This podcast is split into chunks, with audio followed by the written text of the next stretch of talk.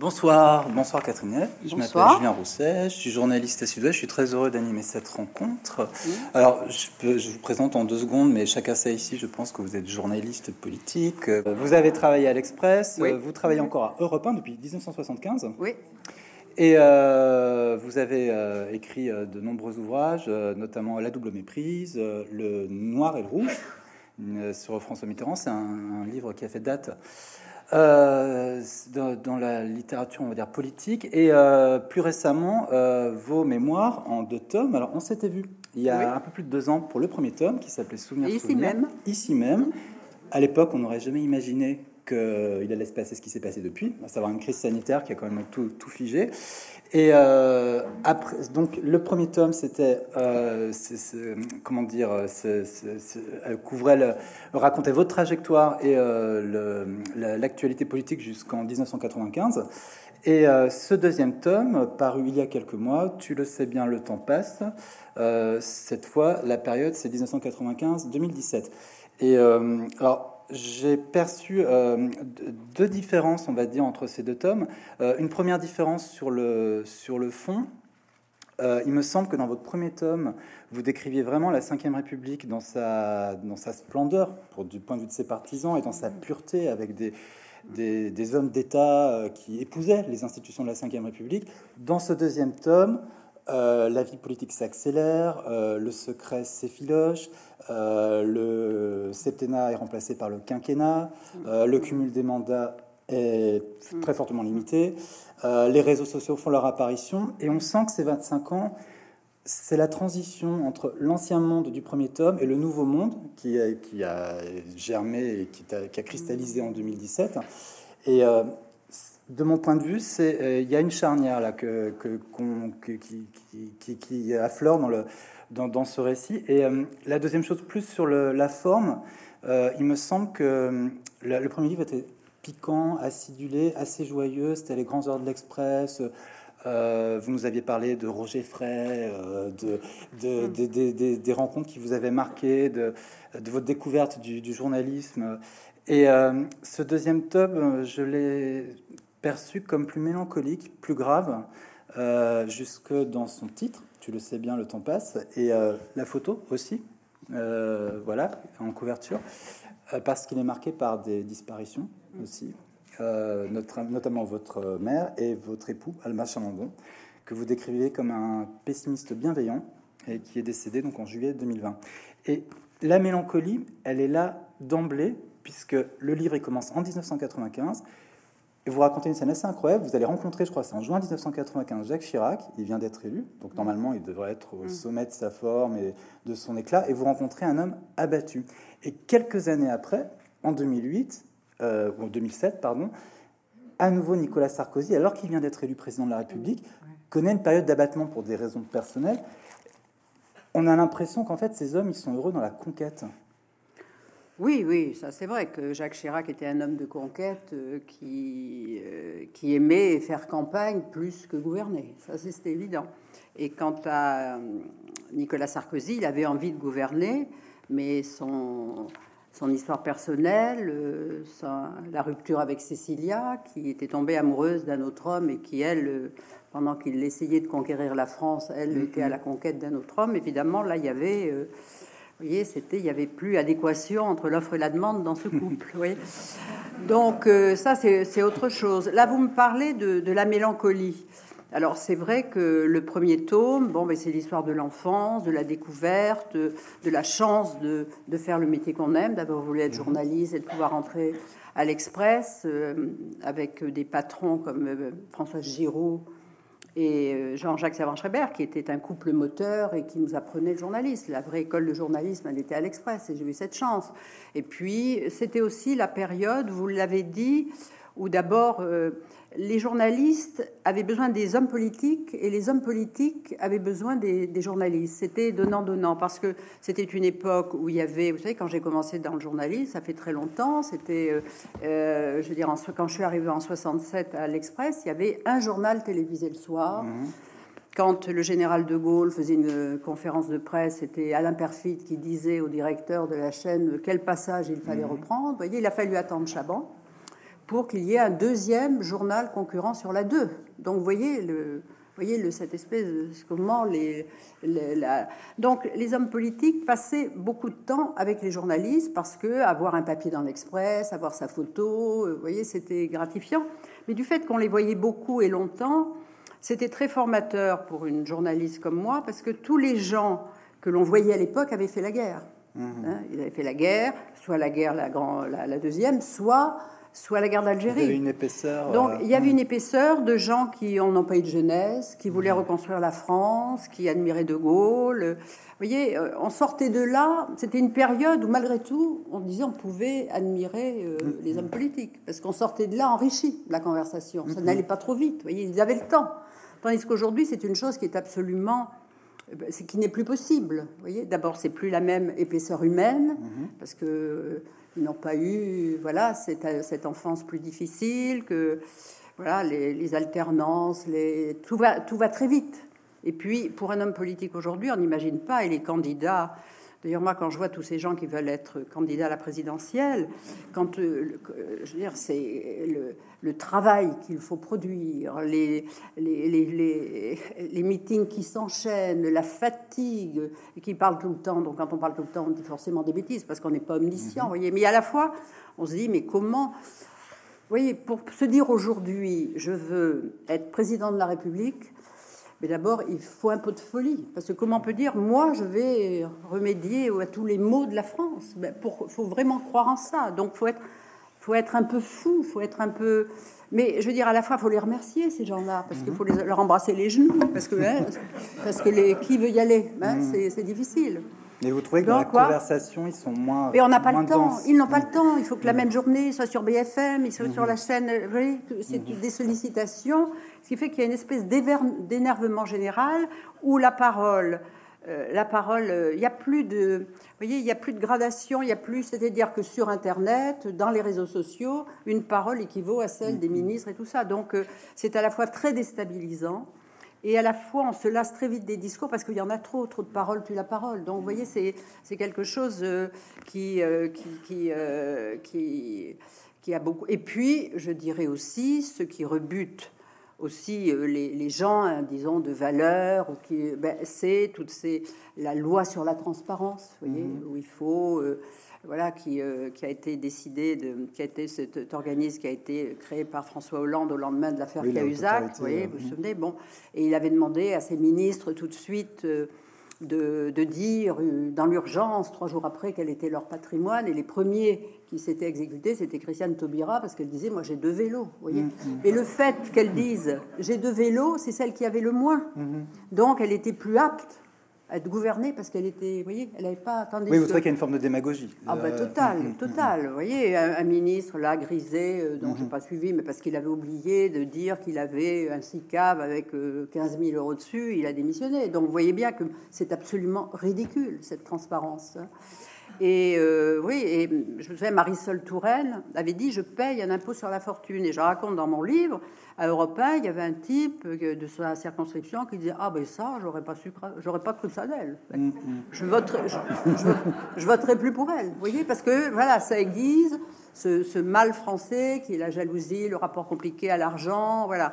Et moi, je dirais que, enfin, on y verra, mais euh, avec euh, tout ce qui a changé, mais euh, institué par François, François Hollande, vous voyez, le, la, cette, euh, la transparence plus le, le parti, le, le parquet national financier, ce sont des, des, des armes de destruction massive pour la classe politique. À ce point, parce que c'est Ah bah quand, oui. quand même utile d'avoir des, des instances Oui, qui. euh, mais bien sûr. Mais Mm. d'abord, c'était un parquet qui doublait celui qui existait déjà et qui se lance dans des enquêtes. Par exemple, sur François Fillon, le, le canard enchaîné fait un papier aussitôt. Le parquet s'en saisit, Mm-hmm. alors qu'ils auraient pu attendre la fin. Vous voyez?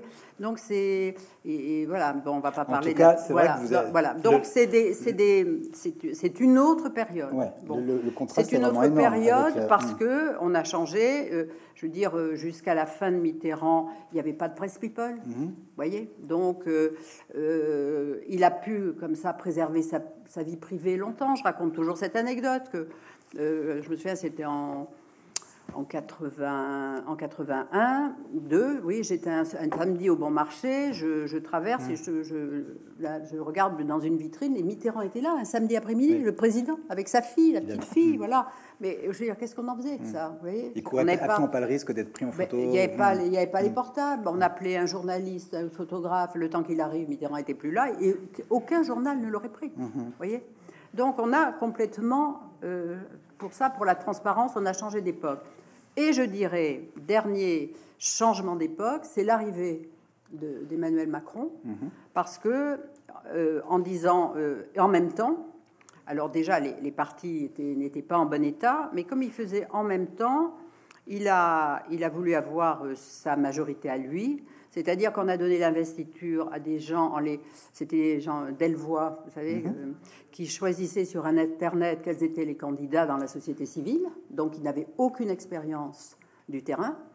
Plus, euh, vous voyez, à peu près une trentaine de gens qui, euh, il y a eu quelques députés sortants, mais il y avait aussi beaucoup de d'attachés parlementaires, de, députés mhm. socialistes. Voyez, ça, mhm. donc ça fait une espèce de mélange de 312 élus qui au départ ne connaissaient rien, donc qui est évidemment une masse qui était beaucoup plus, qui n'était pas, c'était pas des frondeurs, vous voyez. Mhm. Donc le président était tranquille. Bon, alors il disait, puis vous êtes, euh, il a dit, vous êtes des inadaptés, vous êtes des amateurs, mais tant mieux. Enfin, les amateurs, tant mieux, faut voir, parce que vous voyez quand les gilets jaunes sont arrivés mhm. et que ça correspondait à quelque chose, une chute des, revenus et euh, Naouri, le, président de, tous les, supermarchés dont j'ai oublié la marque, mais bon, disait que, mm. en voyant aux caisses, on voyait que tout d'un coup, le samedi, le la note moyenne avait vraiment baissé. Mhm. Parce que les gens, euh, avec le, prix, l'augmentation des choses, ça doit être exactement aujourd'hui.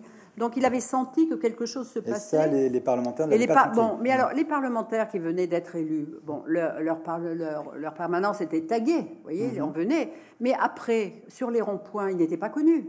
Donc ils ne pouvaient pas être des amortisseurs pour le pouvoir, venir discuter des gens qu'ils avaient. Vous savez, avant, dans l'ancien monde, les députés ils étaient là depuis longtemps, ils tenaient des permanences, ils les avaient rendu service, il y avait espèce, on, on s'était retrouvés pour des vins d'honneur. que le cumul des mandats, il était, il était donc, Comme, mm. comme sur les ronds-points, personne ne venait les voir, et eh ben, ils montaient à Paris pour tuer le roi. Vous voyez, vous voyez c'est. D'ailleurs, tuer le roi, c'était. Euh, le, Jean Viard, qui était un sociologue, parce qu'on a eu peur une fois. Ils étaient quand même, vraiment, ils étaient très proches de l'Élysée, ils étaient en furie. Et Jean Viard a dit à, Macron bah, écoute, il vaut mieux tuer l'ENA que tuer le roi. Donc mm. voilà, vous voyez, l'élite, fallait que, ça, que quelqu'un paye cette chose-là. Et vous voyez, on a, on a changé d'époque. Ah oui, totalement. Et c'est vrai que le, livre le décrit bien. Voilà. Et puis, moi, je dirais que euh, justement, la, le non-cumul des mandats. Mm-hmm.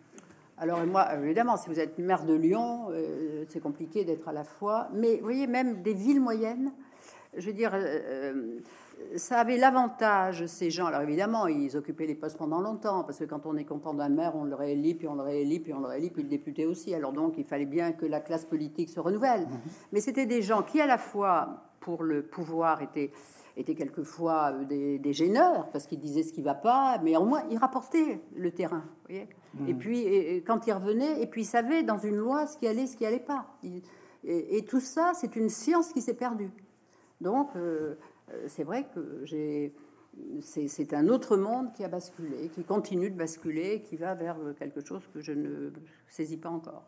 Alors justement, à propos de cumul des mandats, il y a une personnalité sur laquelle je voulais qu'on revienne ensemble, qui a beaucoup cumulé, on l'a vu à Bordeaux, la mairie, la, communauté urbaine, tout en étant Premier ministre, c'est Alain Juppé. Oui. Vous, vous, vous décrivez, c'est le fils préféré de Jacques Chirac. Mm. Vous décrivez ses défauts qui sont connus, je pense, euh, ici, euh, parce que ce sont, le côté euh, distant, cassant, et en même temps l'homme brillant, loyal. Quel regard vous portez finalement sur son parcours hein? C'est que Jacques Chirac euh, aimait, euh, aimait, Juppé parce que c'était un homme confortable. Hmm. D'abord, il était ébahi par son parcours euh, universitaire. Hein. Quand même, il cochait toutes les cases, hein. normal sup, l'ENA. et à chaque fois, c'était quelqu'un qui était très, enfin, qui avait beaucoup de révérence pour Jacques Chirac et qui, euh, moi je me souviens, je l'admirais beaucoup, il me disait, moi ce que je trouvais l'épreuve la, plus terrible, c'était quand Chirac lui disait avant, euh, je sais pas, des assises ou des journées parlementaires, mon petit Alain, faites-moi un beau discours. Mais on disait Sans lui dire le sujet. Donc je voyais le petit Alain qui s'enfermait trois jours dans un bureau qui revenait, qui était vert de fatigue. Et après, il y avait les séances de relecture et tout ça qui duraient je sais pas combien d'heures. Et après, il fallait qu'il écrive son propre discours, vous voyez, et pour, dire la même chose, mais autrement. Et pour moi, c'était le, mais alors le summum de l'ennui et de la, voilà, de la chose épouvantable. Et ça, il le faisait très bien. Et puis plusieurs fois, il, avait, il lui avait, il lui avait dit vous serez député de Paris. Puis quinze jours avant, il disait ah mais mon petit Alain, il faut que j'ai garder la place pour Ponce. Et puis après, euh, il avait voulu se présenter à la, à la région parisienne. Il s'était lancé. Puis au dernier moment, il lui disait Ah, mais mon petit Alain, il faut pas humilier Giraud. Alors bon, le petit Alain. Et c'est pour ça qu'il est venu à Bordeaux. Parce qu'il s'est dit Moi, au moins là, parce que Chirac lui a dit Je vous donnerai Paris. Mais il me dit Tu vas voir, à la fin, il me dira faut pas humilier Tibéri. C'est ce qui s'est passé. Oui. Mm-hmm. Donc il est parti. Donc il était mais au moins il ne se mettait pas en colère. Parce que dans le fond, dans ses barons, je dirais, mhm. Comme quand il est arrivé au pouvoir, il avait pris ses distances, et pour les raisons que vous savez, avec Balladur, qu'il avait s'était transformé en rival, et Pasqua, pour des raisons différentes, comme baron, il avait soit Séguin, soit Juppé. Mais Séguin, il en avait peur, parce que c'était quelqu'un de très éruptif, de, qui avait des phases de oui, de dépression longue, des phases d'euphorie courtes et surtout qui, qui l'envoyait, qui voilà, qui répondait pas au téléphone pendant 15 jours. Enfin, voilà, il s'était pas commode quand même de l'avoir comme premier ministre, voyez. Donc, il a choisi Juppé et pendant 5 ans, il voyait pas qui pourrait nommer d'autres. Donc, le plus extraordinaire, c'est qu'il a nommé Alain Juppé, qui, qui, à un moment où il Lorsqu'il l'a nommé, il venait pendant la cohabitation d'être pendant deux ans ministre des Affaires étrangères avec des voyages. Euh, bon. Et donc, du coup, on le nommait, vous voyez, il s'était pas préparé, il n'avait pas réfléchi. Il s'est dit, bon, ben, je vais appliquer le programme de Chirac. Il savait pas qu'il allait nommer comme ministre parce qu'il n'avait pas le temps de réfléchir. Et, dans le, vous voyez, en France, c'est pas comme aux États-Unis où on est élu puis on prend le pouvoir deux ans après. Tandis que là, vous êtes élu et dans les 30 jours, si vous n'avez pas tout réformé la France, ah ben déjà on dit les, les, Français sont déçus. Ah là, les Français sont déçus, voyez. Donc euh, je veux dire, c'est un truc, euh, je veux dire, il y, a, une folie, hein, il y a une folie française. Donc les Français ont été déçus parce que Alain, il a fait un discours il ne savait pas comment donner un élan à un programme dont vous n'êtes pas l'auteur. Voyez? Bon, en plus, c'est pas un orateur, vous le connaissez. Il a des qualités, mais c'est pas quelqu'un qui vous emporte par un verbe chaleureux et tout ça. Il a d'autres qualités. Mhm. Bon, donc il a fait une. son premier discours, c'était une note totalement eh technocratique avec des assemblages de notes. Et il n'y avait pas de souffle. Bon, ça commençait mal, vous voyez. Et puis surtout, Chirac s'était fait élire sur la fracture sociale, c'est-à-dire que le programme écrit par Séguin, donc qui sous-entendait qu'on allait redistribuer. Mm, mm. Et finalement, c'est ce que Chirac aime faire, la redistribution. Hein. il a toujours été élu en se servant de la haute de l'État comme Père Noël, y compris en, mm, y compris en Corrèze, hein, franchement. Hein, je veux dire, c'était Marie-France Garot qui dit on a sait qu'on arrive chez Chirac parce qu'on lève les pieds de 15 cm à cause de la, du goudron sur les routes. Donc il a absolument tout fait pour, tout fait pour la Corrèze. Donc lui, il pensait que voilà. il n'était pas à l'aise dans la rigueur, euh, mais il, dans le sacrifice. mais parce que c'était un homme généreux mm, aussi. Mm. Vous voyez, il aimait faire plaisir. Bon, et là, on s'aperçoit qu'il faut se qualifier pour l'euro et qu'il n'est pas question de faire la fracture sociale. Mais où Chirac est, pervers aussi, c'est que le lendemain de son élection, il déjeune avec Kohl et lui dit bon ben les engagements de Mitterrand, on va les tenir, bien évidemment. Donc il faut que la France se, voilà. Donc donc Alain Juppé est arrivé Premier ministre. D'abord, n'a pas tenu les engagements du candidat, mhm. avec d'ailleurs avec son accord, hein, et s'est mis à faire des impôts. bon, donc, vous voyez, bon, et puis, et puis, en plus, les baladuriens qui, qui avaient apporté leur voix à Jacques Chirac, ah, ils les avaient écartés. Mm. Donc, à l'Assemblée, ils étaient vraiment des, ben, des frondeurs. Ils se demandaient pourquoi cet ostracisme, vous voyez. Parce que, et donc, euh, ça pouvait pas bien se passer pour, euh, pour Alain Juppé, qui n'a pas toujours ben, la manière de non plus d'enrober les choses. Vous voyez Mm, Je ne sais euh, pas pourquoi vous riez, mais Et il, il me semble que de- dans le livre, vous, vous, vous expliquez aussi qu'Édouard Balladur avait, au- aurait aussi nommé Alain Juppé Premier ministre. oui, mais il dit moi, bien tenu, il, il aurait réussi. Oui, parce que Jacques Chirac lui laissait en fait euh, Ah ben oui. l'autonomie. Ah ben hein, oui, C'était oui, une oui. relation de Oui, oui, confiance. oui, oui, Mm, mm. oui, oui. Donc, il ne- à la fois, mais ce qui est extraordinaire, c'est que, bon, en plus, quand il a fait la réforme de l'assurance maladie, ce qui était très bien, on lui a dit, dont, dont, vous voyez, lorsque Olivier Véran a été nommé, il lui a rendu hommage. Donc, vous voyez, il a été courageux. hein. il avait dit osons, osons, mais il a osé trop loin, c'est-à-dire qu'on lui avait dit surtout ne touchez pas au régime spéciaux, au régime euh, Spéciaux. Mm. pardon. Chirac le lui avait dit, euh, Nota, la, la patronne, de, de- enfin tous les, chefs, lui avait dit n'y touchez pas. Et lui s'est dit, moi, bravitude, j'y vais. Et ben voilà, deux mois de grève. Et après ça, qu'est-ce que vous Et puis voulez il a fallu retirer Il s'est- il s'est Mm. flingué, il s'est flingué par son courage. Et comme ça n'allait plus du tout et qu'il était, euh, en je veux dire, très vite un, un premier ministre très très très impopulaire, Chirac ne savait pas quoi faire parce qu'il n'avait pas de choix. Il n'aimait que lui et ne voulait que lui. Et c'est Villepin qui a dit bon, avec la dissolution, on fait un nouvel élan. Mais je vous jure que c'est vrai. Et donc, les Français vont voter. Ils vont ramener une majorité chiraco-chiracienne sans les baladuriens, sans les socialistes, et on renommera Juppé. Vous voyez? Ouais. voilà. Et C'est vraiment l'histoire d'une oui, hallucination, Oui, Eh ben, euh, oui, mm. c'est une hallucination collective parce que après la dissolution, moi je me souviens d'une réunion avec tous les tous les députés sortants, ceux- qui allaient à l'abattoir, parce qu'il y en a quand même 220 qui ont été élus. Vous voyez, c'est quand même la, la, oui, la destruction massive là encore. Voilà. 220 qui ont été battus. 220 Ouais. qui ont été battus, oui, 220 qui ont été battus. Et, euh, eh ben, ils, étaient, ils étaient contents. Ils partaient, la fleur, ils partaient la fleur au fusil. Voilà. Donc c'était la magie euh, de, je sais pas, de Villepin qui leur avait fait croire. Voilà. Parce que voilà, on a fait la dissolution pour maintenir Juppé, qui, dont les Français ne voulaient plus. Voilà. Donc euh, Juppé- Alors, ce qui fait vraiment euh, le, le sel de vos mémoires, c'est l'art du portrait, Mm. l'étude de caractère.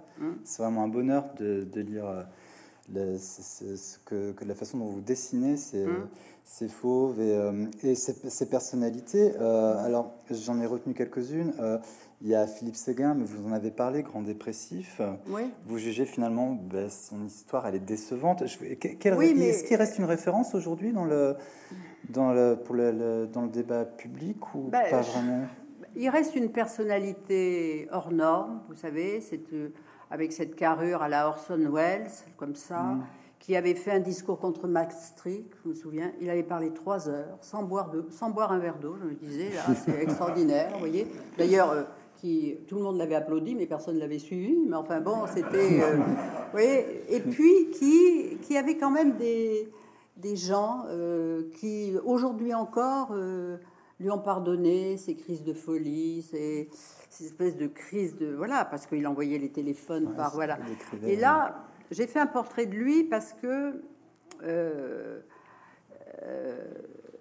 Je me disais, mais qu'est- qu'est-ce qui lui arrive? Pourquoi? Vous voyez, C'était un garçon dont on voyait qu'il était né inconsolable. Vous Mmh. voyez, il avait ce grand regard oriental, comme ça, malheureux. Euh, on, il, avait un, comprend, on comprend en lisant le livre il avait un- certaines un- clés de cette. euh, oui, il avait un, un succès fou auprès des femmes Mmh. qui pleuraient que c'est voilà dans les couloirs, euh, voilà.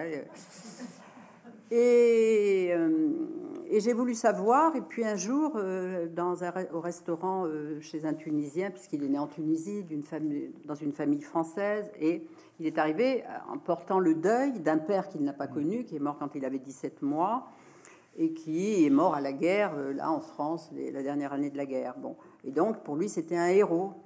Donc, et puis, en creusant, un jour, je, enfin, je, je vais dans un restaurant où tout le monde allait, c'était chez Edgar, qui était un, un Tunisien, qui était un grand ami. Un jour, je lui dis, mais dis donc, qu'est-ce qu'il a ton copain là? Pourquoi il est toujours euh, comme ça, en colère? Il me dit, qu'est-ce que tu veux? Il est malade de l'identité. Et ça, j'avais pas compris. Et puis, je dois dire que c'est pas moi qui l'ai trouvé, c'est Michel Topman qui a écrit un livre sur Séguin et qui racontait qu'en fait, ce qui, le malheur de, de, de Séguin, c'est qu'il devait porter le deuil d'un père qui n'était pas son père biologique, mais qui était en réalité le fils de celui qui avait été l'amant de sa mère, qui était un, juif tunisien. Elle était vendeuse chez lui et qu'à l'époque, le scandale, on avait vite marié à Robert Séguin, vous voyez. Et il l'a su. Il, c'était vraiment, il m'a dit, à Tunis, c'était, ça savait d'ailleurs quand on voyait, quand on voyait Philippe moi, il me disait toujours la Tunisie, c'est ma mère. Il parlait toujours de la Tunisie. Non, c'était pas sa mère, c'était son père. Ouais. Et donc, euh, et, il avait, franchement, la tête de, il avait une tête tunisienne quand même. Il faut bien dire ce qu'il est. Hein, mhm. voilà. Et, euh, et, voilà. Et donc, c'est quelqu'un qui euh, qui a souffert toute sa vie de cette. Vous savez, on dit les enfants, ils savent malgré eux qu'ils sont pas le. Voilà. Et, et en plus, c'était le docteur Sfez, le le, grand-père de, Paul Ben Moussa, qui tenait ce, restaurant, qui m'avait dit il a accouché sa mère, Philippe pesait 5 kilos. Oui, oui. Vous avez des informations très, euh, très exclusives. Ah ben oui, c'était dans le non non, mais ça vient pas de moi, c'était dans le livre de Michel Thomas. Et tout ça, vous savez, ça mm. fait un. alors, vous, êtes très sensible à la psychologie hein, des, personnalités euh, que vous, essayez de comprendre. Et euh, on a parlé de Philippe il y a, une autre euh, personnalité finalement politique euh, dont vous faites un portrait assez, euh, assez précis là aussi, c'est mm. Bernadette Chirac. Et ce qui est, il y a une charnière, c'est 2002, parce que finalement, c'est un peu sa revanche, la réélection de Jacques Chirac. Elle est, elle elle, est vraiment au premier rôle, alors qu'en 95, c'est une relégation pour elle. Ben, je veux dire, moi, pour moi, dans le trio, le père, la fille, le Saint-Esprit, c'est elle, c'est elle qui, qui, est la personnalité la plus extraordinaire. Bon, Hmm. Et euh, justement, je commence mon livre par cette scène qui m'avait, qui m'avait le, jour de l'investiture de, Chirac. Vous savez, il y avait le tapis rouge. Elle arrive, et moi, je trouvais, je l'avais pas vue depuis longtemps, et je trouvais qu'elle avait pris du popotin, comme on dit. elle était un peu. Et alors, elle avance et tchouk, elle se tord la cheville. Alors, vous voyez, dans les rédactions, on avait ri et tout ça. Mais sa fille le voit aussi. Et elle a dit, puisque c'est ça, ma mère, vous voyez, le, le Figaro magazine disait, avec l'arrivée de Chirac, la France prend un coup de jeune. Donc elle s'est dit, ma mère, c'est une, c'est, une publicité mensongère. Donc elle a tout fait, elle a tout fait pour l'écarter. Elle a tout fait pour l'écarter. Et alors moi, je la, je la voyais euh, beaucoup euh, chez le coiffeur, parce qu'on avait le même coiffeur, et je la rencontrais, elle montait l'escalier, soit elle descendait, et tout ça. Et donc elle me disait toujours des choses, euh, elle me disait des choses sur sa vie, sur, elle me disait, oui, mais Jacques me trompe, mais ça, elle me l'avait dit avant. Bon, je les connais toutes. mais non, mais c'est ça. Je, mais il y en a trois à laquelle j'en veux. Et ce qui me fait plaisir aujourd'hui, c'est qu'elles sont aussi laides que moi. Vous voyez, elles sortaient du Non, mais c'était une femme quand même. Bon, et je l'avais rencontrée justement un jour, et je lui avais dit Est-ce que ça vous intéresse? On était en l'été, au printemps 95. Chirac venait d'être allé. Je lui ai dit Est-ce que ça vous intéresse? Je vais faire une interview euh, pendant le mois d'août de plusieurs femmes, euh, voilà, et est-ce que ça vous intéresserait euh, pour mhm. l'été? Elle m'a dit oui, oui, oui, venez me voir. Alors je vais à l'Élysée, je vais à l'Élysée, je demande à voir Madame Chirac, et on m'emmène chez Claude. Ben alors, vous voyez, c'est dans les dédales et tout ça. Et, et quand j'arrive devant chez Claude, je dis Ah non, non, non, non, non, je vais chez Madame Chirac. Donc, rebrousser chemin. Mhm. Donc, je suis arrivée avec 7-8 minutes de retard, donc je m'excuse, je lui explique les raisons. Et elle me dit Oui, vous ne saviez pas que le président était veuf. et, donc, et, donc, et donc, on a préparé l'interview. Et elle était malheureuse parce que Bernadette, Chirac, en l'envoyant en Corrèze comme, euh, comme euh, conseillère générale, sûrement pour avoir un peu de liberté, et lui dire pendant qu'elle est en Corrèze, il respire un peu, mais c'était aussi, elle a pris son émancipation politique, et c'était une femme qui, dans la vie, était snob comme un pot de chambre, bah, ça c'est sûr, mais qui, dans les fermes et tout ça, était à l'aise, était formidable avec les gens. Et elle écoutait, et elle savait ce qui se passait sur le terrain. Donc, quand elle revenait à Paris, elle racontait à Chirac le matin dans la salle de bain, qui lui disait Mais vous êtes la mouche du coche, Bernadette, laissez. Enfin, donc il l'envoyait balader. Donc elle n'arrivait pas à lui faire passer des messages. Donc elle était très contente de, faire cette interview avec moi où elle allait dire des choses. Mais ce qui était extraordinaire, à la fois il l'envoyait balader, mais pendant notre interview, il l'a appelé trois fois. Mm. Allô, Jacques, je suis en, conférence, laissez-moi. Jacques, je vous l'ai dit, Jacques. Mais Jacques, vous me harcelez. voilà. Et donc, et après, elle me disait, voyez, il peut pas se passer de moi. Mm. Donc, vous voyez, c'était compliqué. étonnante. Hein. C'était hein, compliqué. C'était compliqué. Mm. Mais surtout, moi, où je l'ai trouvée formidable, parce qu'évidemment, elle était contre la dissolution. Elle disait, tout ça, c'est Néron. Mm. Elle détestait, bien sûr, euh, Villepin. Mais pendant ces 50 cohabitations avec, euh, avec, où il y avait Jospin, moi, j'ai vu comment elle conspirait pour préparer la réélection de son mari. D'abord avec les pièces jaunes. Les pièces jaunes, c'est formidable, vous voyez. Puis alors, il y avait le train des pièces jaunes où elle s'arrêtait dans des villes. Il y avait 5000 personnes au bord des, aux abords des gares. Elle faisait la fête, c'était la reine, on lui refaisait rien. Et avec ses collègues, mais elle a fait énormément pour, pour, les hôpitaux, pour les parents qui venaient dans les hôpitaux pour créer des chambres. Et je crois que ils ont, je sais pas combien de plusieurs milliers de chambres pour les, familles qui ont créé dans toute la France. Elle a fait, elle a fait le, les des, des, maisons, 70 en France, l'équivalent des maisons de Solène, vous savez, pour mhm. les voilà, pour aussi des pompes à morphine, pour voilà tout ça. Et alors, elle était très très très populaire et elle me disait, oui, Catherine, je peux vous dire, euh, vous savez, les Français croient que mon mari, le mari de Madame Pièce Jaune, d'un air de dire, voyez, c'est moi qui lui apporte. Euh, et, d'ailleurs, pour les pour la pour les municipales, euh, les, les, les, sortants voulaient que ça soit elle qui vienne. Ils ne demandaient pas à Michel Alliot-Marie de venir, voyez, qui était la présidente du parti. Et donc, et et elle a fait un livre formidable aussi avec, avec notre confrère Patrick de Paroli. Et c'est elle qui a annoncé qu'il fallait qu'il se représente. Elle l'a porté à bout de bras. Et elle avait vu la première que le, que le Front National et que Le Pen pourrait arriver. Le Pen pourrait arriver. un capteur. Hmm. Comment Elle était un capteur. Moi, je la trouvais formidable. Vous voyez, alors que sa fille la méprisait, disait non, non, ma mère est ma mère est démodée. Et je me souviens pour la campagne de 2002, euh, son directeur de campagne, euh, qui était le maire du Havre, Ruffnac, euh, disait à Chirac, mais il faut l'utiliser, Bernadette est formidable. Alors Chirac disait oui, puis le soir, Claude disait ah non, non, il n'en est pas question, elle l'évacuait. La rivalité entre la mère et, la fille, comme ça, c'est un truc incompréhensible, qu'on ne peut pas comprendre, voyez. Et alors justement, je me souviens quand Mitterrand est mort, je l'avais vu chez le coiffeur, elle m'avait dit, vous savez, moi je peux vous dire une chose, hein, on ne sera pas deux derrière le cercueil. Hein. On ne sera pas deux, je serai seule. Et puis, voilà, le, sort a voulu que le jour de la mort de Chirac, elle était très faible, on ne l'a pas vue, et que c'était, c'était, c'était Claude qui était la veuve, les filles, tout, quoi, qui raflait tout. Quoi. C'est, une histoire, non mais, je veux dire, dans le trio père, mère, fils, c'est psychanalytiquement, c'est un livre à écrire. Oui. Que je, n'écrirai pas. Il y a un quatrième personnage qui va monter en puissance, c'est Nicolas Sarkozy, oui. dans les années 2000. Donc, vous le connaissez bien, vous avez écrit deux livres sur lui. Vous, vous, admirez sa capacité de travail, son énergie, son envergure. Vous mm. regrettez ses écarts verbaux. Et, euh, euh, mais sa relation avec Jacques Chirac, elle était, en lisant le livre, j'ai eu l'impression qu'elle était quand même vraiment délétère bah, était délétère. Jacques, euh, je veux dire, moi, j'ai rencontré Chirac, euh, Nicolas Sarkozy, la première fois qu'il a parlé devant des assises à Nice. Vous voyez, il avait 20 ans.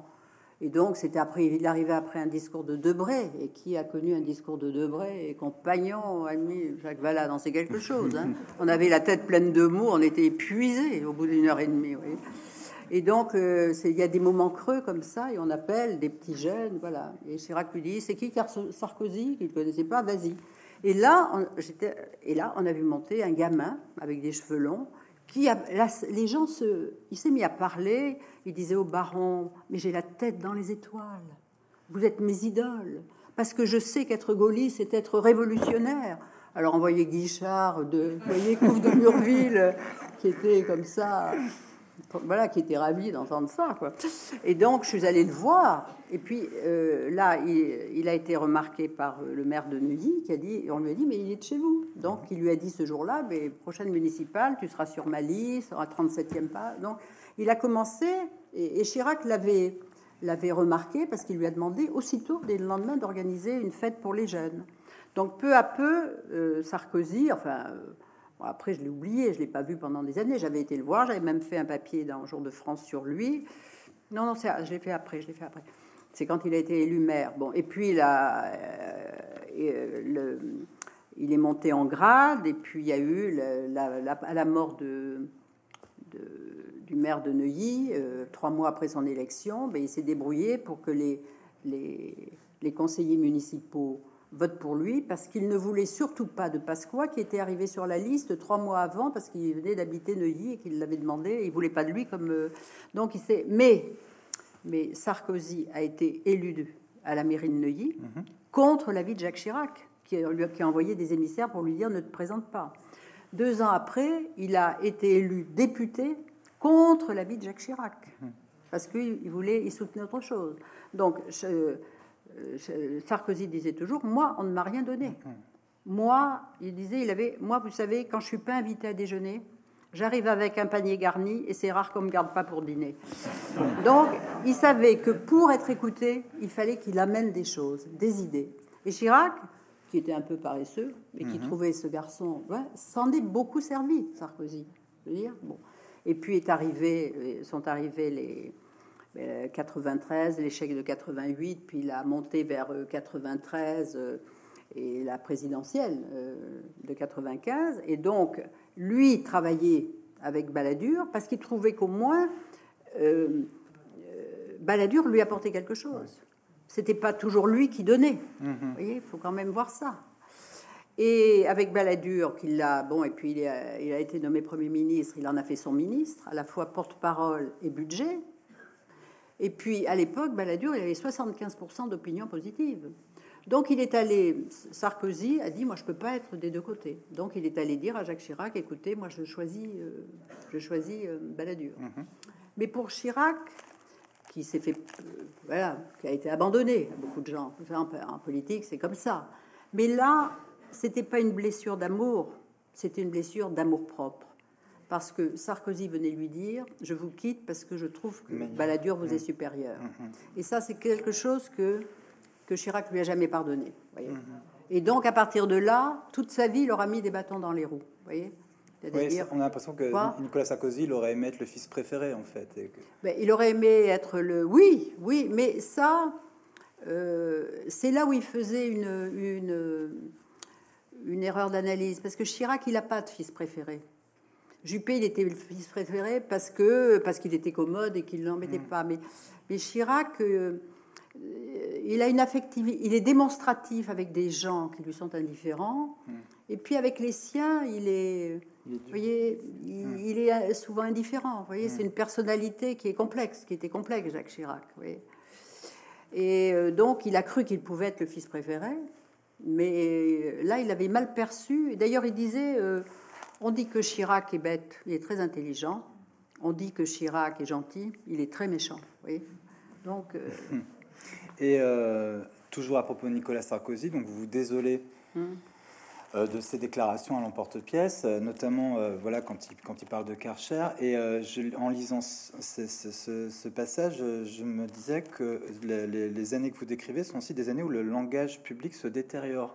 Oui, mais alors je vais vous dire quelque chose. Par rapport à ce que vous décrivez dans le premier non, mais Karcher et tout ça. Bon, mais d'abord Sarkozy, il est quelqu'un qui qui n'a pas toujours un langage châtié hein, et qui dit souvent euh, des choses. Euh, il a, moi, je dirais qu'il y a un conflit entre son intelligence et son tempérament qu'il ne mhm. maîtrise pas. Voyez. Et, moi, je me disais, mais souvent, voyez, quand je faisais le livre euh, sur son, l'impétueux, toutes les semaines, je me disais, mais pourquoi est-ce qu'il dit ça Il était son pire ennemi.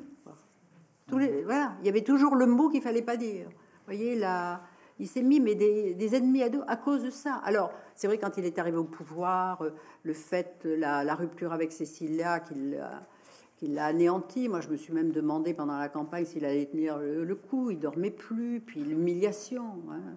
Qu'il faut bien voir que l'entrée, quand il a été élu, vous voyez, tout ce qu'on lui a reproché, le bling-bling, ben, vous voyez, Fouquet, c'est elle qui avait retenu la, qui avait retenu, c'est plus s'en était pas occupée, elle voulait pas aller en Corse, il y a eu le bateau de Bolloré, puis après elle voulait pas aller en Corse, encore euh, il y a eu les vacances à Wolfboro, mm-hmm.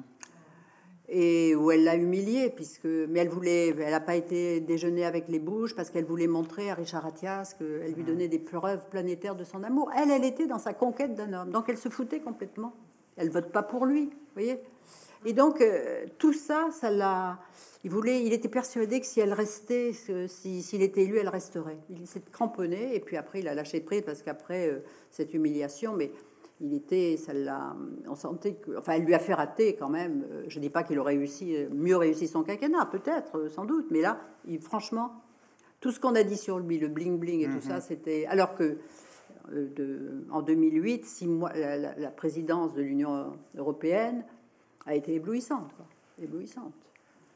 D'ailleurs, ça a été, moi je dirais que dans son quinquennat, c'est vraiment la période, vous voyez, les six mois de, présidence, où d'abord, vous voyez, euh, là on parle de l'Ukraine, mais euh, au moment où il arrive, euh, Il y avait la Géorgie, où, euh, voilà, où les où Saakashvili, le président de la Géorgie, conseillé par des Américains, voulait qu'ils reprennent les provinces qui étaient un peu une chasse gardée, euh, alors que ces provinces-là ne voulaient pas revenir dans le giron géorgien.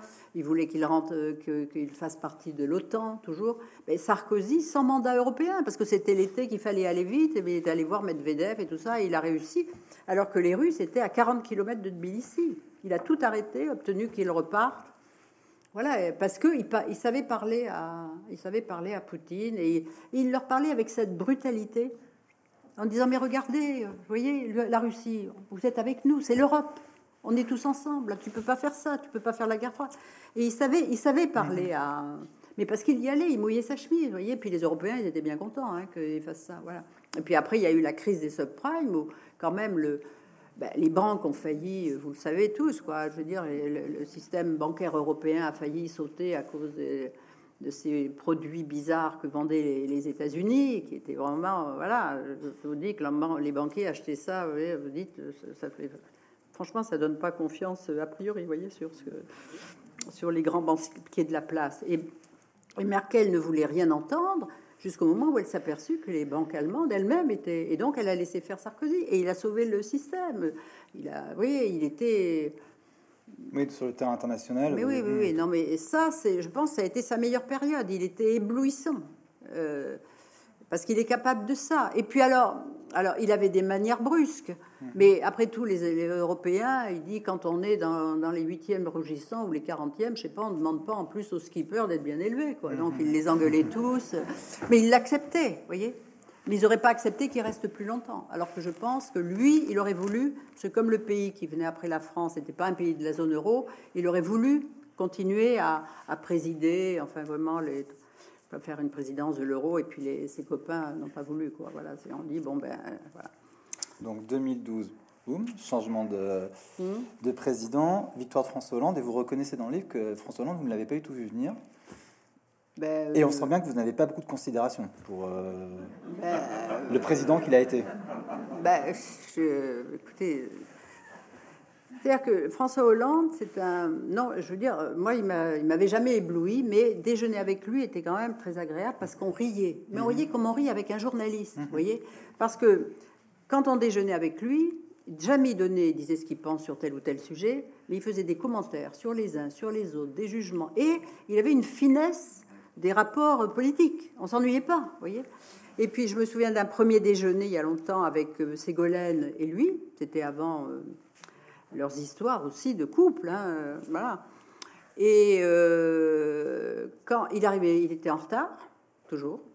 Et donc, quand euh, je déjeunais, on déjeunait avec mon ami Paul Gilbert et, Ségolène. Et quand Ségolène était seule, elle était très volubile, elle Elle arrivait, la geisha, ne disait plus rien. Mhm. Et elle le badait, vous voyez et lui parlait. Il avait un ascendant. Hmm. Il avait un ascendant sur elle parce que il était plaisant. Mhm. Mais moi, je me disais, bon, ben, et puis surtout, dans un livre, il s'est vanté de dire que son métier, c'était de, ben, ben, de, de, de, renseigner les journalistes, éventuellement de les manipuler. Et il se vantait même d'avoir manipulé pas mal de grands éditorialistes. Mhm. voyez et j'en connais qui lui téléphonaient euh, tout le temps. Hein bon. Je ne dirais pas qui c'est. Bon. Et euh, donc, il avait ce rôle-là, dans lequel il était très, très, très, très bien. Et puis, pendant la cohabitation, où il était le, porte-parole de, Jospin, eh ben, Jospin le laissait ouais, mordre les mollets de Chirac tout le temps. Moi, je me disais, après, quand Chirac disait qu'il aimait tant Hollande, mais il était d'une. Mais il était terrible avec lui, il se moquait de lui, il le prenait, enfin voilà, il le prenait pour un médiocre, hein, Chirac, il le traitait comme ça. Mais je veux dire, Chirac a accepté d'être traité par un médiocre, par quelqu'un qui était de l'opposition, mais n'a pas supporté que Sarkozy le prenne pour un médiocre et, le lui fasse savoir. Comment Il a fini par voter Mais voilà, vous voyez, c'est pour ça. Mm. Parce, que, parce que la blessure d'amour-propre mm-hmm. que lui avait infligé Sarkozy, il l'a il jamais, il jamais digéré. Et alors, sans me faire l'avocat de François Hollande, mais est-ce que allez-y, vous ne trouvez pas que, au moment des attentats, il, a, il, a, il, a, il, a, eu un, il, a, il a assuré une forme de cohésion républicaine, nationale bah, Oui, oh, bah, oui, non, mais ça, d'accord, mmh. mais oui, c'est important quand même dans le.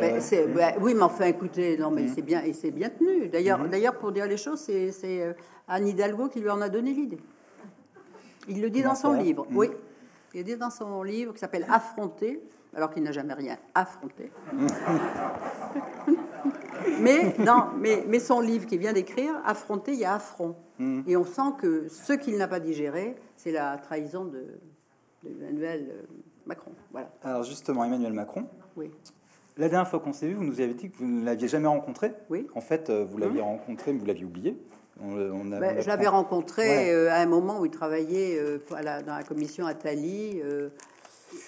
On avait déjeuné avec lui à Thalie et je dois dire que j'en ai, avais aucun, souvenir. Mais vous vous souvenez, on s'était bien. Non, non, non, parce que ça. Euh, bon, mais après, il y a eu un déjeuner effectivement à Europe, mais quand il était secrétaire général adjoint de l'Élysée, où il était euh, d'ailleurs très agréable.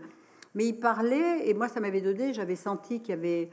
Voilà, mais j'avais essayé après de le revoir. J'avais appelé, je sais pas combien de fois. Il a jamais euh, donné suite. Bon, mais moi, je, moi, je l'ai depuis. moi, pendant tout son là, son quinquennat, je l'ai pas vu une seule fois. Mhm. Je n'ai pas demandé à le voir. Mhm. Il ne m'a pas proposé de venir le voir. Parce qu'il voit très peu les journalistes. Il voit ceux qui le suivent, euh, mais très peu. Et finalement, je je j'ai pas de curiosité à le voir. J'aime, je le Parce que... Mais je sais, je, je c'est comme ça. D'accord. Parce que la parce que la patte humaine, je ne la sens pas. Mhm. voyez. Mhm. À la fois, il y a des je trouve qu'il est d'une d'utilité intellectuelle extraordinaire, que, vous voyez, au commencement était le verbe, quoi. Alors mhm. donc, il fait des discours, vous voyez, voyez. Alors, à chaque, c'est un grand acteur, vous voyez.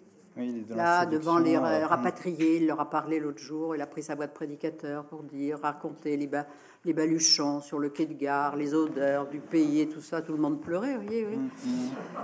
Et puis... Pour vous, c'est... Mais pour moi, c'est du, théâtre, c'est du théâtre, vous voyez. C'est du théâtre. Et euh, parfois, on le compare à Valéry Giscard d'Estaing. Est-ce que ah mais non, Valéry Giscard d'Estaing, que avec qui j'ai pas toujours été très Dans votre dans très, vous étiez assez sévère même. Très sévère parce qu'il m'agaçait, vous voyez, parce que c'était toujours, euh, euh, il cherchait, parce que c'était un naturel guindé, vous voyez. Et il était un peu chochotte, enfin, je sais pas. Et puis je le trouvais, non mais franchement, je le trouvais ridicule. D'ailleurs, vous savez, même aujourd'hui, même aujourd'hui, quand on voit Giscard jouer au football, là, courir, ben, on se dit ça, ça va pas quoi. Mmh. C'est un truc qui va oui, pas. Mais, Je sais pas, il est, je sais pas, il est trop grand. C'est pas moi qui vais dire qu'on est trop grand, mais il, court. Vous voyez, c'est voilà. Et, à la fois, lui, il a été un grand réformateur quand même. Il a fait beaucoup de choses pour la société et, euh, il, voilà, c'est peut-être un président que j'ai pas assez loué, mais euh, donc oui, la comparaison, elle tient pas. non, la comparaison ne tient pas du tout. Et puis euh, Macron, il est arrivé comme ça, on ne le connaissait pas. Giscard, il a été ministre des Finances, c'était des gens qui avaient de l'expérience. Mhm. Qui avaient de l'expérience, qui avaient connu des échecs, qui avaient été battus, qui avaient souffert. Donc on les, on, les élisait avec ce passé, parce qu'on savait d'où il mhm. venait. Vous voyez, tandis que Macron, il a surgi comme ça, on ne le connaissait pas. On a dit, c'est... Et alors, Emmanuel Macron, il a surgi en, atomisant le paysage politique. Vous, avez, vous avez connu une vie politique euh, euh, structurée, hum. clivage droite-gauche. Aujourd'hui, ce clivage, de votre point de vue, il est en suspens, il est balayé, il est... Euh, ah ben là, c'est façon puzzle, comme hum. dirait... Ça vous paraît durable? Je ne sais pas. Hum. Je ne sais pas, parce que est-ce qu'il va... Est-ce que est-ce qu'il va y avoir une recomposition? Est-ce qu'il va y avoir... Euh, vous savez, maintenant, euh, qui décide? Alors, on fait une primaire. Euh, Madame Taubira est, gagnante. on s'aperçoit que ses premiers pas sont quand même... vous voyez elle manque un petit peu d'expérience et que tout ce qu'elle raconte, c'est quand même pas très au point. donc... non, mais il n'y a pas... Y a pas peux, je, là, je suis pas Madame Irma, je vois pas. Et alors, il y a une, une personnalité euh, qui, a, qui, qui, a, émergé euh, pendant le, la présidence de Nicolas Sarkozy, c'est Valérie Pécresse, qui était euh, ministre de l'enseignement supérieur, qui est aujourd'hui la candidate de la droite. Comment vous la décririez, Valérie Pécresse? Ben, C'est une femme que les journalistes voyaient peu. Hein. Moi, je l'avais admirée quand elle a fait sa réforme de l'enseignement supérieur. Mm-hmm où elle a été courageuse, elle a bousculé un monde qui n'aime pas être bousculé. Et j'ai trouvé qu'elle était comme ça, ferme. Mais c'est pas quelqu'un que j'allais voir ni pour rigoler un peu.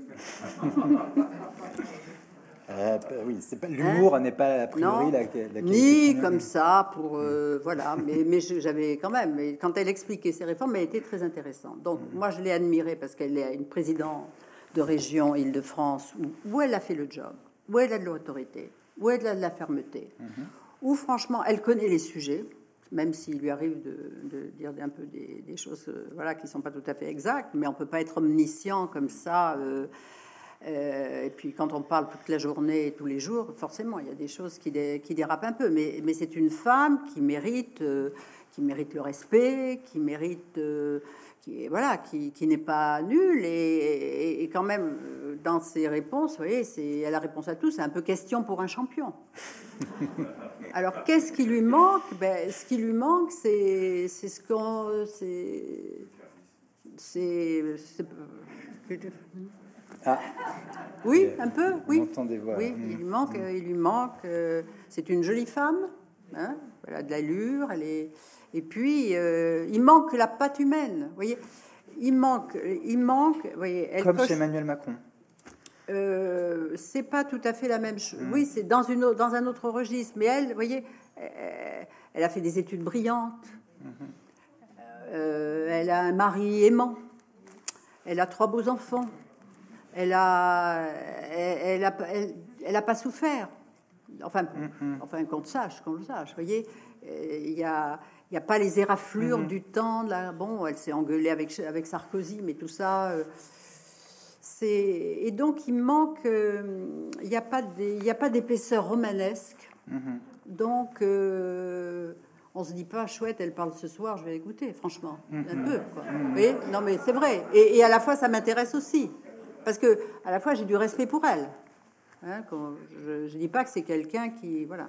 Donc vous trouvez le, finalement que les, femmes et hommes politiques contemporains sont des personnalités assez parfaites sur le papier, très techniques, très techniciennes, sans blessure, sans épaisseur, ah ben, sans, pas, non, en fait, qui, n'ont pas un rapport charnel à la... Ben, c'est-à-dire qu'il n'y a plus ces gens qui considéraient que la politique est un métier et hmm. qui duraient longtemps et qui faisaient leur classe et qui, voyez, qui accumulaient la connaissance du terrain.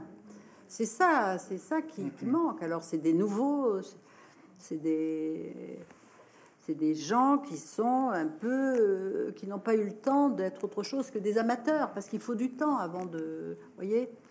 Il faut être très compétent pour savoir qu'on est incompétent. Hmm, et euh, dans deux mois, c'est la présidentielle. Comment vous la sentez, cette campagne, euh, par rapport aux campagnes que vous avez couvertes? Ah ben, Je ne euh, sais pas, je ne sens rien pour l'instant. Rien, oui. On, a l'impression, en effet... que pas... Oui, d'abord, qui, qui, va rester? Qui va hmm. avoir ses signatures? Hmm. Qui va être au final? Hmm. Voilà. Qui, euh, voilà. alors, évidemment... qui va dans le trio Le Pen, Zemmour, Pécresse, ben, là, donc, qui arrive, qui arrive, qui sera le second? Parce que quand même, il y a toute chance de penser, sauf, sauf, je veux dire, Macron, il peut, il peut y avoir un événement imprévisible. Il peut dire la phrase qui blesse, vous mhm. voyez Parce que, vous voyez, ce qui, vous me parliez tout à l'heure du Karcher. Quand on fait de la politique, il faut faire très attention à ce que l'on dit. Karcher, la gauche a dit vraiment Sarko est dégueulasse et tout ça. Mais qu'est-ce qui s'était passé?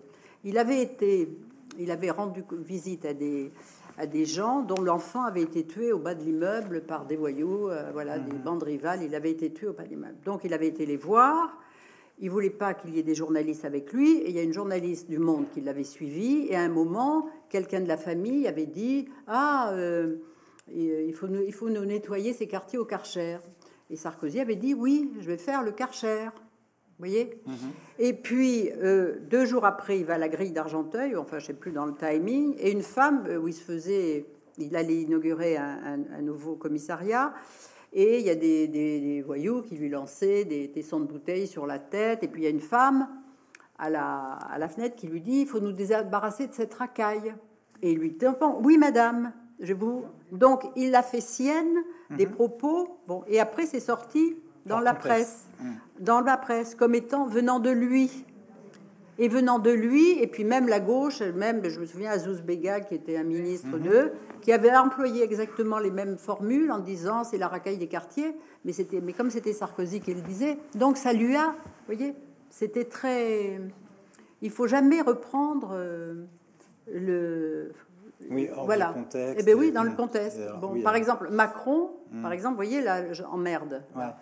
Il a répondu, il, Mm. il y avait une, une aide-soignante qui disait qu'elle n'en pouvait plus, que ces gens qui venaient, qui encombraient les lits, qui s'étaient pas, qui, elle disait mais vraiment on est fatigué, ils nous emmerdent et franchement elle était, elle lui dit ça. Et alors lui par empathie après lui dit d'ailleurs j'ai envie d'emmerder les Français qui sont pas. Oui, il vaccinés. rebondissait sur- Il rebondissait, vous voyez. C'est comme Zemmour.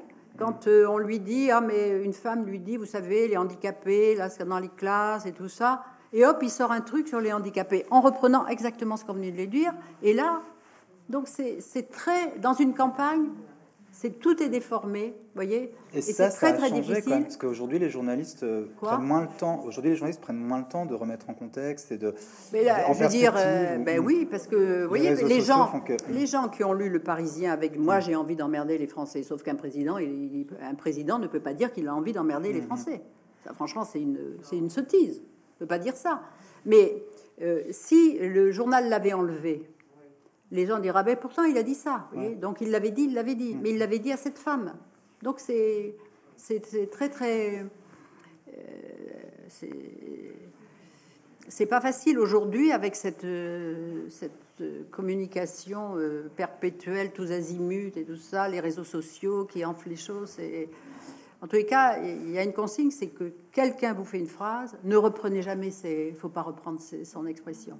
Hmm, tel Oui, quel. et- Eh oui, hmm. oui, très très dangereux. euh, vous, vous parliez d'Éric Zemmour, vous le connaissez, Éric Zemmour, j'imagine. pas Quel pas trop. confrère il était pour vous euh? Ben, Moi, je l'ai jamais beaucoup fréquenté, Mm. mais il y a 20 ans, je lui avais demandé s'il voulait venir à Europe pour être éditorialiste, il voulait pas venir. Bon, moi, je le regardais pas sur CNews, c'était pas mes horaires et tout ça. Bon, je le trouve intelligent, je lisais ses papiers dans le Figaro de temps en temps, mais c'est pas, je peux pas dire que c'est un ami, mais je, il est venu à Europe déjeuner il y a quelques jours, et je dois dire que quand même, quand il parle, il y a, il- oui, on- ça nous, ça rentre dans la tête, quoi. voyez. D'accord. Il y, a, il y a quelque chose. Il dit, euh, et on vient en tous les cas pour entendre quelque chose.